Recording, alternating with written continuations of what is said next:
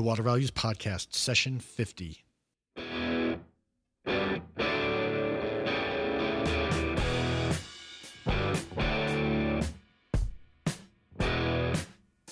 Welcome to the Water Values Podcast.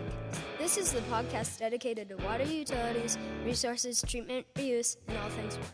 Now here's your host, Dave McGimpsey. Hello and welcome to another session, the fiftieth session of the Water Values Podcast. As my son Joey said, I'm Dave McGimpsey and thanks for joining me. It's hard to believe we've hit episode fifty. Thanks to all of you who listen to the podcast, because without you, there's no podcast. Thanks again for all your support and emails. I really enjoy hearing from you. And I had an especially good email exchange with several people this past week, including Josh, who's a Blue Jays fan, and we commiserated about the recent states of the Mariners and Blue Jays. Well, pitchers and catchers report, at least to the Mariners, in less than a week. And so, you know, in the spring, every team has hope. And I feel the same way about the Mariners this season. So join me in rooting on the twenty fifteen World Series champions, the Seattle Mariners. A guy can dream, right? Okay, on to today's show. Mark Peterman, the C E O of OndaVia, joins me today to discuss water testing and how testing technology is developed. As you'll find out by listening, Mark is a terrific guy at making the complex things seem simple. I met Mark during lunch at a water conference last year. He's an Ohio State Buckeyes fan that probably didn't know his favorite college football team was about to win the initial college football national championship later in the season. Ohio State had just come off that loss to Virginia Tech a few weeks prior to his meeting, so his expectations probably weren't that high at the time. But during our lunch, he obviously came across as a smart guy and one that didn't let his intelligence get in the way of his message, and, and that comes across in our conversation uh, today, where he speaks about water testing and new technological developments in a very understandable manner. With that said, let's get on with it. Open the valves, fasten your seatbelts, and here we go. Well, Mark, thanks very much for coming on to the Water Values Podcast. Really appreciate your time. Um, to start off, Mark, could you tell us a little about your background and how you got interested in water? Yeah, it's a pleasure to be here. I really thank you for the opportunity. Um, you know, it's it's an interesting path how I ended up in water. Um, I, I've, I've spent a career um, making small things, uh, either manipulate photons or fluids. And uh, as I was leaving a previous company, I had some ideas that had stewed in the background for a long time. A uh, bit of a hammer looking for a nail, and realize that there are applications in water space. And water is just uh, so fundamentally important to everything. Uh, it, it, everything for clean water allows there to be a healthy civilization. Um, and so it's such a fundamental component that it really drew me in as uh, an interesting place to go apply these technologies. Okay, and what, kind of what is your background in terms of, of what you're doing now? I mean, how does how does your background relate to the area you're in now? Yeah, like my, my, my education's in physics. Um, so my, my graduate work was focused on uh, microfabrication, making um, uh, devices that can handle fluids at the microscale. So microfluidic devices. Uh, graduate work was actually focused on making a retinal prosthesis, a replacement for the retina for certain diseases. Um, but there were ideas from that project um, and knowledge from that project that applied into Um, analytical chemistry and, and rapid chemical testing, which is what the OndaVia has become and does. Okay. And so what what exactly is a microfluid? Um, it's it's uh, handless fluids at uh, sub-millimeter scale. Okay. Uh, so um, typically some of the devices we make, they have channels that are etched in silicon. So we use uh, technologies that are used for in the semiconductor industry. And we'll etch a channel one hundred microns across, let's say. And one hundred microns is about the size of a human hair. And at that scale, the property of fluids is a bit different than it is at the at the macro scale we're all used to. So there are different things you can do. You can move fluids around on the chip um, and, uh, and and allow you to do new processes that would not be uh, possible um, at, at the large scale. Okay, and we're, we'll get into that stuff. Now, uh, you mentioned you had the hammer. You were just looking for the nail, so... Uh, Where did you find the nail, and what is the nail? Well, the, the technology we had was a, a new way of doing separations, chemical separations. Um, so often in analytical chemistry, you have a mixture um, of, uh, you know, let's say it's a water sample. You could have a whole set of different chemicals in that water sample. And in order to measure those chemicals, what's usually first done is um, they're separated from each other, actually physically separated so that you can measure them individually. And what we can do at the microscale is make chips um, that can actually do that separation um, at microscale. So single-use consumable chips that they're made on silicon that you can put a fluid in, drive it with a battery, and get that separation to occur. So that was the first hammer that was out looking for um, looking for applications. That's a widely used uh, concept in, in water analysis, and we felt that would be an interesting place to apply it. Okay. And so that that concept grew into your company, which you mentioned the name of it earlier, OndaVia. Uh, so tell us a little about the background of the company. Where where'd the name come from? That that's kind of interesting to me, and and talk about how uh, this technology has has blossomed under your leadership here. Yeah, so the name for OndaVia um, is Onda is is basically Latin, uh, it's maybe uh, Romance language for wave, um, and one of the structures we have in the microfluidic device in the, in the silicon chip oscillates in width, and so it's kind of wave-like in terms of its appearance. Uh, really, the OndaVia name becomes trying to find something that said wave and was a short domain name that was available. So OndaVia is seven letters, um, and uh, I, I have to type it frequently, so the shorter the better. Yeah. uh, okay, and tell us a little about the, uh, the, the the development of the technology within OndaVia and this this microchip. Yeah, so the, the, the development of the technologies was, was really funded by the National Science Foundation. Um, so the federal government has a program called the uh, Small Business Innovative Research Program, also S B I R. Um, and we applied to the N S F, National Science Foundation, uh, back in two thousand eight, two thousand nine for funding to demonstrate that, that, was po- that the, the technology would work in some of these applications. Um, after that, we actually applied for additional grants, uh, received funding, additional funding from the uh, N S F um, for follow-on projects and for some new technologies that came along, and have since received funding from both the U S D A and the National Institutes of Health um, for related projects. So those grant were, grants were really the, the driving components for uh, for OndaVia's early early product development. Okay, and so this this you know. using the chips to separate um, chemicals and such from, from water, what, what are you testing for? What are you looking for when you're doing this? Are, are you focused in a certain direction? You know, we've, we, we've looked at a lot of different applications. Um, so what we've ended up with is separation is only one piece of the puzzle. Um, after separation, you have to be able to detect. Because uh, we can't detect the separation wasn't a whole lot of use. So we brought in detection technologies. Um, and we focused on compounds that are of – there's frequent high-volume testing um, and time-critical type testing. Where, where our technology really has a benefit is being able to do it, let's say, out in the field or being able to do very rapid turnaround testing. Right now, you typically take water samples and you ship them to a lab and you wait three weeks to get a result back. We can do that same type of test either in the field or um, in a remote lab and get faster results. Our initial applications were focused on uh, things like perchlorate. Uh, perchlorate is the oxidizer used in missiles uh, and rockets. Uh, it's a groundwater contaminant, uh, especially here in California, but nationwide, if there's been any airspace activity, you're going to end up with perchlorate in the groundwater. Um, uh, so our initial applications were focused on those types of groundwater contaminants. Over time, we've begun to look at more industrial processes, uh, for example, monitoring water at an oil refinery or in a chemical plant. Um, those applications are very time critical because uh, you need to be able to know the results to be able to optimize the process. And that's where our real strong suit, uh, it's where we play best. Yeah. Can you talk a little about the importance? Why is, you know, why are in some of these industrial processes, it's so time critical to know whether or not perchlorate's in the, in the water? What, You know, what what's driving that? Yeah, well, it's, I mean, take, a, for example, one of the things we do with um, in, a, in an oil refining app, in a refinery application um, is measure um, chemicals that are uh, related to corrosion control. Um, so if you're a refinery, you're putting through one hundred seventy thousand barrels per day of oil through that facility and using tremendous amounts of water in the process.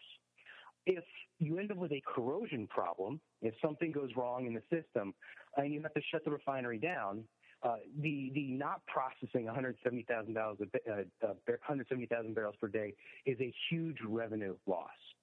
Uh, so those types systems where where large amounts of fluids are moved in a short period of time, where there's high revenue products, um, you need to know quickly what the results are in various tests to really optimize and make sure everything runs efficiently. Of course, there's also safety applications. Um, if, if you've got corrosion problems at a refinery and something uh, something goes, you could, could find yourself in a, in a serious uh, health and safety situation. Okay. I mean, we're I'm I'm way above, way over my head in terms of how this stuff all works. But um, in terms of the testing, what all what all is involved? I mean, how do you just kind of drop the the water onto the silicone chip and, and put it into a little machine and it does its work, or kind of how does this how does this actually function out in the field? Yeah, that's pretty much it. Um, we have a portable instrument. Um, the technology, the detection technology is based on Raman spectroscopy. Um, so there's an instrument that's a Raman spectrometer. Um, it has connects to a laptop that has some really easy to use software. And um, you have cartridges. They're consumable cartridges. Uh, you'll put a drop of your sample on the cartridge. You might do a little sample prep ahead of time, maybe adjust the pH, maybe you filter out some uh, some compounds that might be present, you know, get the, the dirt and the sludge and everything out of your sample. But you basically put a drop of water on the cartridge, plug it into the instrument, and hit start in software. Um, typically, a test time is five to ten minutes. That's amazing. five to ten minutes to figure that out. So uh, in terms of getting the chip, are you are, are you manufacturing the chip, or what, what what exactly are you doing? Are you is it is chip? Are you doing the software as well? I mean, what I just don't have a real good sense in terms of, I I understand that kind of the result you're kicking out, but what exactly are you, you know, what does your, your process look like? Yeah, you know, the secret sauce is really in the, in the cartridge. So the cartridge is pretty much the chip, although there's a plastic shell that holds it in place. Um, we've designed the chip ourselves. Uh, we have them manufactured here in Silicon Valley. Um, you know, we don't operate the fab, so we uh, let, let others actually make the components. But then we do the final assembly.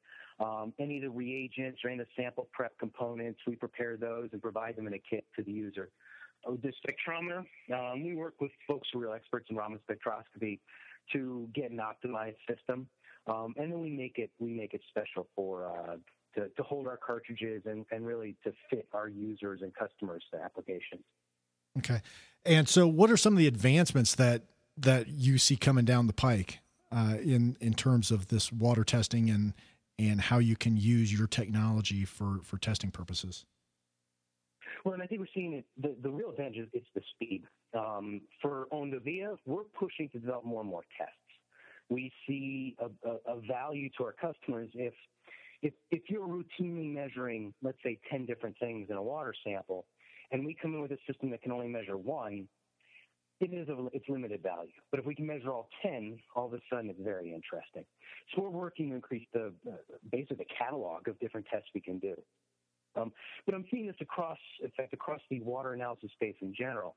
The idea of doing rapid on-site testing, um, even moving to a point where it's autonomous or in the field, where we'd like to eventually go, that really becomes the holy grail, right? Is having a system that you could bolt on the wellhead, for example, and it could do this trace-level, laboratory-grade type analysis for for low levels of chemicals automatically in the field. That's where not just OndaVia, but everybody in the space is pushing towards. Yeah, and, and you know, in the in the Safe Drinking Water Act space, there's all this talk about microcontaminants, and I mean, even in the Clean Water Act space, um, there's all this talk about microcontaminants, about pharmaceuticals in the water. I mean, how how far away are we from actually being able to uh, have an economically, uh, a reasonably reasonably priced uh, test for those types of contaminants? Not too far. Um, with the right, the, the challenge there is the market's got to drive the drive the need for the test. So there's a bit of a chicken or an egg problem. Um, and until folks want to you know, really want to watch it and want to do something about it, there's not a whole lot of a driver for the test. But we have the technologies to measure those types of, especially those types of chemicals, especially pharmaceuticals, endocrine disruptors. They're organic compounds with fantastic uh, fingerprints that we can we can detect very well. Um, the challenge becomes, I think folks really interested in knowing if they're there or not. Part of the problem is once you know they're there, you have to do something about it. And so it's a it's a multi-stage problem, right? Um, yeah. So there, there's multiple technologies that all have to come together at the same time, uh, so we can focus on that. Sure. Now, I, I guess the the the question I should have asked first is, do we know whether or not these are, um, you know, I call them microcontaminants or pharmaceuticals? Do, do we know whether they're even harmful to to humans to consume? Um, do you have any any thoughts on whether, you know, what the state of research is on that? You know, it's such a um, it's it's a tough it is a tough problem, right? Um, you know, you think about part per billion. Uh, where, you know, some of the things that we look at, like perchlorate, we look at it down to four parts per billion. Part per billion is, you know, an eyedropper in, in a um, in in a swimming pool, right? It's a very small amount of chemical. Um, but on the other hand, we drink water every day, so we we always consume it. Um, so these are the types of problems that the health impact is over the course of fifty or seventy or, you know, as our life, lifespan decreases, one hundred years. So it's a very difficult question to answer. Um, and if you look at what the E P A has to deal with in terms of regulating these, it's it, will this affect one in a million people in one hundred years? And that's a it's it's likely the answer is yes, right? Somebody is going to be impacted by it, and we have to draw the line somewhere. Hmm. That's a, a fascinating way to look at it. I hadn't, I had not thought of that, um, looking at it through that prism yet, but, uh, what do you see in terms of, you know, the development of, of tests? You say we're, we're not too far off. What are we looking at in terms of, do you, do you think systems are going to start testing? Obviously these, these are not regulated, uh, contaminants under the mm-hmm. safe, safe Drinking Water Act or the Clean Water Act.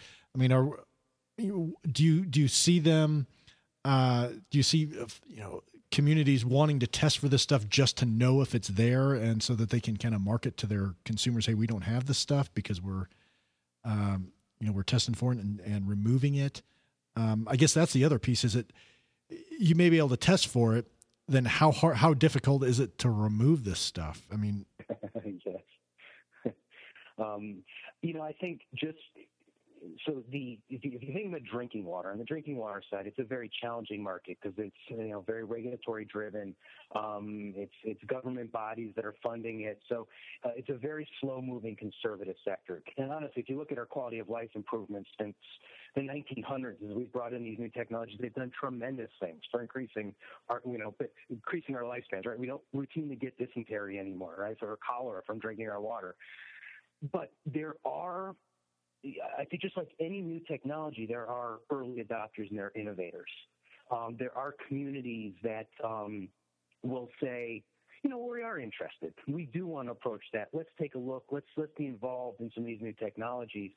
Um, I think what we face, the, the challenge we will face is um, the the proverbial chasm that must be crossed from the early adopters and the innovators to get over to the to the the, the larger scale use.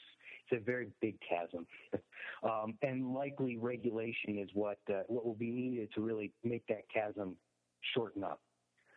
Um, so there will be communities that will look at it, um, but it will take time and, uh, and and and a fair amount of effort to get widespread use. Sure. So, do you have any sense for in terms of uh, you know w- what the regulators are doing um, in terms of uh, looking at regulating this type of stuff? For the microcontaminants, yeah, um, you know, it's it's it's all at that. They're, I see people are studying it, right, and they're looking into it. I I haven't really followed very closely what uh, what they've really jumped into, whether or not um, these chemicals will end up, uh, you know, where they are in the regulatory path. It's a long path towards any type of uh, yeah um, rulemaking. Um, there are things like hexchrome and uh, perchlorate that are being pushed.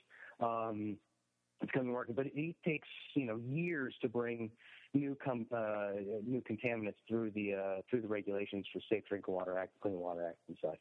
You mentioned that you've been the recipient of a lot of grant funding, um, mm-hmm. and and can you talk a little about the, kind of the the commercialization process for uh, the technology? Because it's you know you, you obviously have to have capital from somewhere to start, and you may not have a a huge market to start in. Uh, but you know, kind of what's, what's the life for these water companies? Cause you, you mentioned it was, you know, it, it can be tough. So, uh, especially with kind of, uh, slower adoption rates.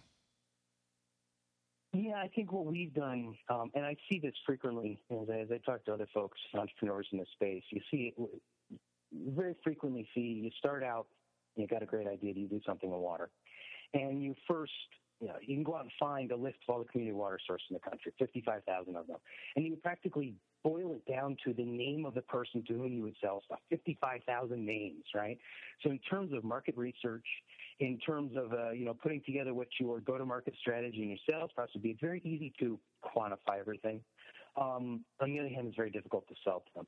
And so what I see is a transition. For most, most entrepreneurs make a transition over more toward the industrial side, um, where there is an economic benefit uh, for the users, let's say in our case, right, to do rapid testing.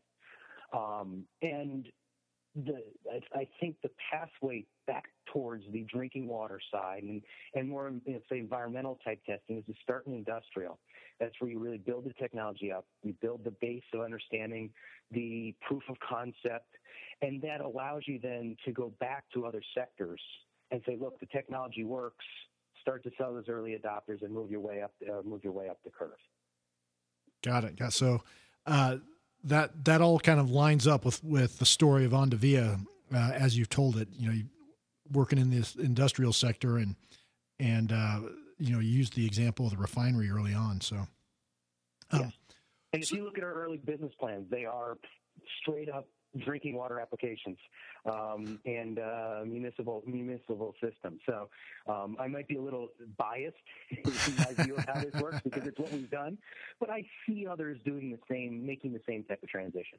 Yeah, I mean, it's just it's a it's a fascinating way to to go about it. Um, it's almost kind of circuitous. You start with with a municipal plan, go to the industrials with the. I don't know if the end game now is is to go back to the municipals, but it sounds to me like you're doing great in just in the industrial space, and there's um, a lot of opportunity there. So uh, agreed, agreed, yeah. Yes, and it's there is when there's an economic benefit to using the system, it helps them operate more efficiently.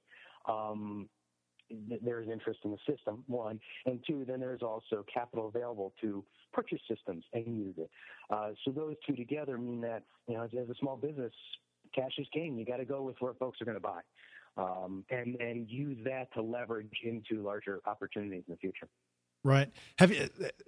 I know this is coming out of left field, but have you thought about? I mean, are, are, is there a market uh, for just the the kind of the residential consumer or someone just so that they can do like a home testing kit to find out what's in their water that's coming out of their tap at home? You know, I, I okay. So the, the challenge is that the spectrometer is, is still a, a pricey piece of equipment. So for a home user, um, it, it's there's probably a fairly long road before you're buying Raman spectrometers at Home Depot, for example. um, but there is an but there's an intermediate business model where there's there's a service provider, right? You know, the, the local uh, bottled water company, right, could have it in their vans and then go out and use it as part of the sales pitch, right? Um, part of the challenge is, let's say you found that your water at home had, you know, nine hundred parts per trillion of perchlorate in it, or, you know, five, fifty parts per trillion of arsenic. Well, it's well below any regulatory limit. What do you do? Right, yeah. You install a whole bunch of treatment technology to try and knock that down. You drink bottled water, or now that you know, you're always going to be worried about your water, right? So um, and the challenge is what to do if you, once you have that information. Yeah, I think you're absolutely right there. Um, well, you know, Mark, do you have any other thoughts about the, the kind of this tech, the technology sector and kind of this water testing? I mean, what have I missed? Um, yeah, I mean, they're they're always, you know, pushing new testing technologies um, in, in all types of sectors, right? So um, I, I think overall testing is it's um, it's an enabling technology for everything else, right? Because you can't measure it, you can't fix it. So testing becomes a very fundamental component, although it's often the piece no one pays any attention to, right? When you've got the neat new, you know, carbon nanotube-based treatment technology, um, everyone thinks that's really sexy and cool. Uh, but meanwhile, those folks need to buy systems and need to prove that it works. So it's the part that's hidden. Um, but I think that it continues to progress, and I see some of the stuff that's being done in labs now. It's, it's practically single molecule detection at this point. Um, and all this technology pushed to a level where it will eventually be the tricorder from Star Trek, right? The, the old the old pictures of Spock walking around waving it over the ground and saying, you know, this or that chemical is present. We're headed that direction. We will eventually have the ability to do things like that. Um, and uh, so it's going to open all types of fascinating new understanding of our planet and our ecosystems um, over the coming, um, I would say decades, plural, but you never know, right, uh, with how fast these things accelerate. Right. Now, uh, I guess one question I sh- uh, should have asked earlier, um, we've talked about a lot, you know, the, obviously the, the use of the technology in an industrial process, the use in kind of the drinking water process. What ab- what about testing for uh, the effluent from a wastewater treatment plant or other industrial process? I mean, are they, are, are there, what kind of the, are the applications and the market opportunities there that, that you're seeing for effluent-based testing? Similar, similar type applications, right? As you get into some of the the, the wastewater treatment facilities, it's again very heavily regulated. Um, so things need to be done very, via standard protocols. So folks tend to be very conservative in the approaches they take to measurement. Um, on the other side, you've also got industrial folks with with wastewater, and so they want to be able to very quickly determine that everything is within compliance, everything is operating properly. Um, being able to get, instead of testing once a quarter, being able to test, you know, let's say once once a week to know that everything is operating fine and there'll be no issues um, is is a, is a powerful benefit for on the industrial side. Um, on the municipal wastewater treatment, it's kind of the same problem with the drinking water, um, the same same issues as the drinking water side, and that um, there's it's a very conservative. Um, very conservative business, because in general, it all works fine. And if it ain't broke, don't fix it. It's, it's somewhat the approach there. Yeah, yeah. Well, Mark, you've been absolutely fantastic talking about this very complex subject in layman's terms. And, you know, you're talking about something that's, as I said earlier, way over my head, but you made it very understandable. And so I really want to thank you for taking time out of your day and, and really explaining how Uh, this this stuff works in a way that I and probably a lot of folks at home can understand it. So I applaud you for that. Uh, for those folks who want to find out more about you and OndaVia, could you please tell them where they can go to get that information? You know, the best the best starting point is our website, uh, w w w dot ondavia dot com. Um, and, uh, you know, Google, Google search us, uh, just contact info and get a hold of us. We'd love to uh, love to chat to folks with folks. Uh, if they're new, up-and-coming contaminants, problems, testing issues, that's what um, that's what our expertise is. We love hearing from folks. Terrific. Well, Mark, thanks again for your time. Really appreciate it. And I thank you. It was a true pleasure. Oh, you bet, Mark. Bye. Take care. Bye. Well, that was my conversation with Mark Peterman. He was fantastic, and I hope you found it very enlightening. My first takeaway concerns the blissful ignorance we have with our drinking water. You know, Mark mentioned that if you test for a substance in water and find it, then you have to do something about it. It's almost better not to know uh, what's in the water so that you don't become obsessed with, with you know, the purity of the water. The fact is that, that water is such a great solvent that there's all kinds of things in the water. In fact, pure water isn't even safe to drink because it would leach important minerals and nutrients from your body. It could kill you. So perhaps that just means we need to be better educated about water and what's in it, rather than being in that blissfully ignorant state. Uh, second, as I mentioned during my uh, Phil Richigo takeaways last week in session forty-nine, uh, that episode and this one with Mark really highlight how technology is brought to market. The applications start on the industrial side usually. The drinking water and the municipal wastewater side simply take too long to develop, and there's all kinds of stories about technologies, really very promising technologies, dying on the vine Uh, because of that really long sales cycle and the fragmented nature of the industry. So you can't just get one big client, you know, one big customer to make it. You've got to, you've got to string together a bunch of different customers in order to to get those technologies adopted. So, uh, so the industrial sector uh, really lets the technology mature before the drinking water and wastewater sectors uh, begin to invest in it. And that's that's the old proverbial race to be tenth. Um, And my final takeaway is just my marveling at the levels we're able to detect substances in water. You know, Mark mentioned that we're practically down to the molecule level. The silicon chips they're using have channels etched in them that are one hundred microns wide. That's the width of a human hair, as Mark said. You know, I, and I'm sure this is just the tip of the iceberg. Just wait another couple of years to, you know, to really get blown away by these technological developments. Well, you can check out the show notes for this session at thewatervalues.com forward slash pod 50. Leave a comment on the show notes or email me at david at thewatervalues.com. You can also tweet at me at D T M one nine nine three, and you can tweet about the podcast using the hashtag watervalues. And don't forget to rate and please review the podcast on iTunes, Stitcher, and other podcast directories. And please don't forget to tell your friends and colleagues about the podcast and sign up for the Water Values newsletter, which can be done at thewatervalues dot com. In closing, please remember to keep the core message of the Water Values podcast in mind as you go about your daily business. Water is our most valuable resource, so please join me by going out into the world and acting like it.